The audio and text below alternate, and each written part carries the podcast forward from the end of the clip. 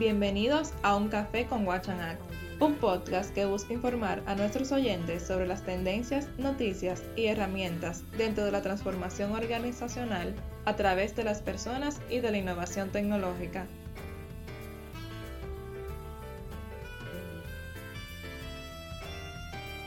El Camino de Santiago es uno de los recorridos más conocidos del mundo. Todos los años miles de personas inician en diferentes puntos y se encuentran en Santiago de Compostela, capital de la comunidad autónoma de Galicia. El peregrino se prepara para una aventura donde solo sabe el tiempo que tomará, dónde descansará, si quiere realizarlo a pie, en bici, en grupo o individual, pero la experiencia que le espera no podrá ser planificada. Un viaje complejo que generalmente se realiza una vez en la vida, Cuenta la historia que en el siglo IX el monarca Alfonso II, en plena reyarta contra los musulmanes, ordena construir una pequeña capilla en donde se habían descubierto los restos del apóstol Santiago. Su plan fue construir el templo más grande de España para atraer a los peregrinos de todo el mundo, compitiendo con otros centros religiosos de Jerusalén y Roma. Desde un punto de vista político, provocó una gran afluencia de cristianos fieles que viajaban por el norte de Iberia, estableciéndose en el camino y creando fuertes vínculos culturales con el resto de la población europea. Aymeric Picauda, conocido como el Códice Calixtino en Francia, escribió la primera guía del camino, donde se muestra la importancia de la ruta en el siglo XII. Debido a las diversas circunstancias, como las guerras religiosas y la reforma del siglo XIV, el interés por la peregrinación disminuyó en general en toda Europa, incluido el Camino de Santiago. El camino ha resurgido debido a los amantes de la misma, que buscan una espiritualidad que se manifiesta en la necesidad de saber más de uno mismo, de encontrar respuestas a preguntas y de hallar paz interior. Desde 1993, la ruta fue declarada Patrimonio de la Humanidad por la UNESCO, registrando 178.912 peregrinos en el año 2021.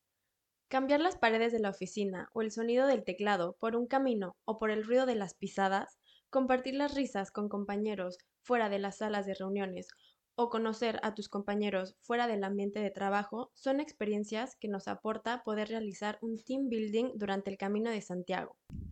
Desde el primer momento que se empieza a planificar el viaje, el grupo tiene que homogeneizar criterios a la hora de concretar presupuestos, ruta, descanso.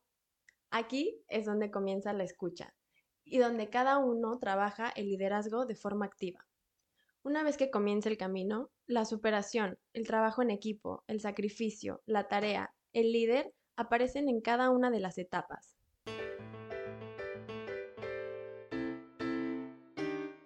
Desde Huachanac nos acompaña Silvia Sánchez, encargada de Administración y Finanzas, quien nos contó su experiencia realizando el Camino de Santiago.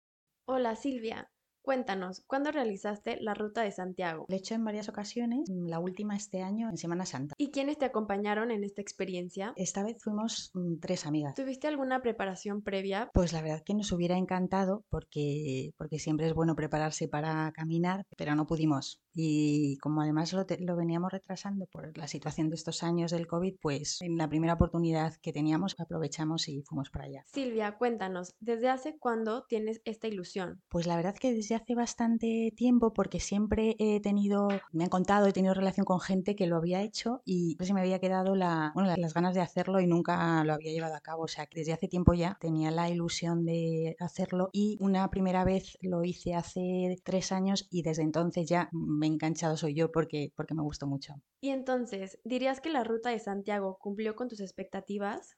Pues sí, la verdad que sí, totalmente. ¿Y qué te aportó esta experiencia? De las cosas que aporta, pues la verdad es que son muchas. A mí te diría que yo lo hice además con la intención también con la necesidad de parar un poco el frenético ritmo de trabajo que llevamos y, precisamente el hacer el Camino de Santiago me permitió ese, ese, parón que creo que tantas veces se necesita y no hacemos y aunque también pues me ayuda a ver las cosas de otro modo porque puedes pensar, también te enseña mucho la relación con los demás. En ese caminar, porque son muchas horas caminando al día, por otro lado en, unos paisajes preciosos, ¿no? Pues compartes experiencias de la vida con, con, la gente con la que caminas, que por cierto, al hacerlo este año, que es Año Santo, y en un periodo vacacional, pues efectivamente coincidimos con mucha gente y ese intercambio entre distintas experiencias de la vida, distintas motivaciones con gente no solo de España, mucha, mucha gente extranjera, una cosa que no sabía, está muy de moda, el camino en, en concreto en Estados Unidos y efectivamente nos encontramos muchos peregrinos estadounidenses. Entonces, bueno, pues me parece que el encuentro con las personas es una de las cosas que más enriquece. También, por otro lado, es el, bueno, lo que he dicho, el encuentro con uno mismo y en mi caso no solo fue una cosa, una reflexión puramente, digamos, solitaria, ¿no? Sino también es una persona creyente y el camino también tiene esa dimensión de, mm, estar relacionado con la, con la religión cristiana, con el apóstol Santiago y, y esa dimensión también para mí fue importante y ya te digo que en ese diálogo personal precisamente fue diálogo porque no solo una reflexión personal propia conmigo misma, sino también para mí supuso un cierto diálogo con Dios y un cierto encuentro con Él, también teniendo en cuenta que esta, este camino de Santiago pues tiene esa connotación de, de penitencia. De hecho, cuando llegamos a Santiago pudimos atravesar la puerta santa y vivir todo este sentido de penitencia. Luego también me, gustó mucho y es muy bonito porque creo que, no, no, es el único, pero la verdad que esta vez hicimos el camino de Santiago, la ruta portuguesa, y es precioso eh, pues, pues todos los paisajes que vas recorriendo y ese encuentro con la naturaleza, que es claramente, también creo que es una cosa que yo habitualmente no tengo y, eso fue muy, muy relajante, muy bonito y, y, me encantó. Bueno, esto, muchas cosas, pero esto quizás es lo que resume lo que a mí me pareció más enriquecedor. ¿Volverías a realizar la caminata de Santiago? Pues la verdad que sí, de hecho tengo esa intención en, cuanto pueda organizar otra ruta, bueno, quizás otro, otro tramo, porque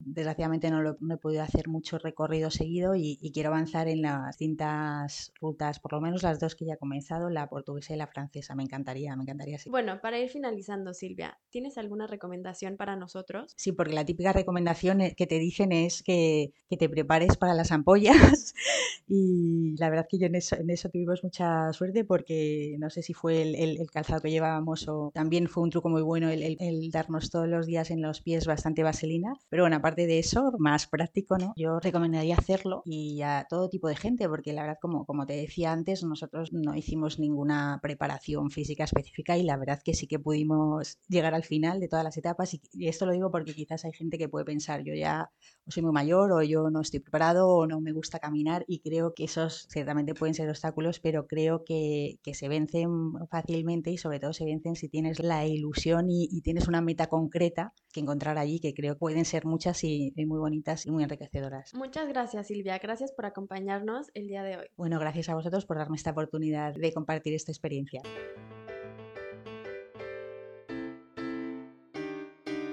El Camino de Santiago trae enseñanzas que se ven todos los días en el espacio de trabajo. Por un lado, realizamos el camino con personas que no necesariamente conoces. Es un camino en donde todos somos iguales y a la vez cada uno viene de un camino diferente. Aprendes que lo más importante no es llegar, sino disfrutar del proceso, y que es importante encontrar la paz entre el ajetreo del día a día. Queremos agradecer nuevamente a Silvia por contarnos su experiencia y esperamos que este episodio les anime a realizarlo el próximo año.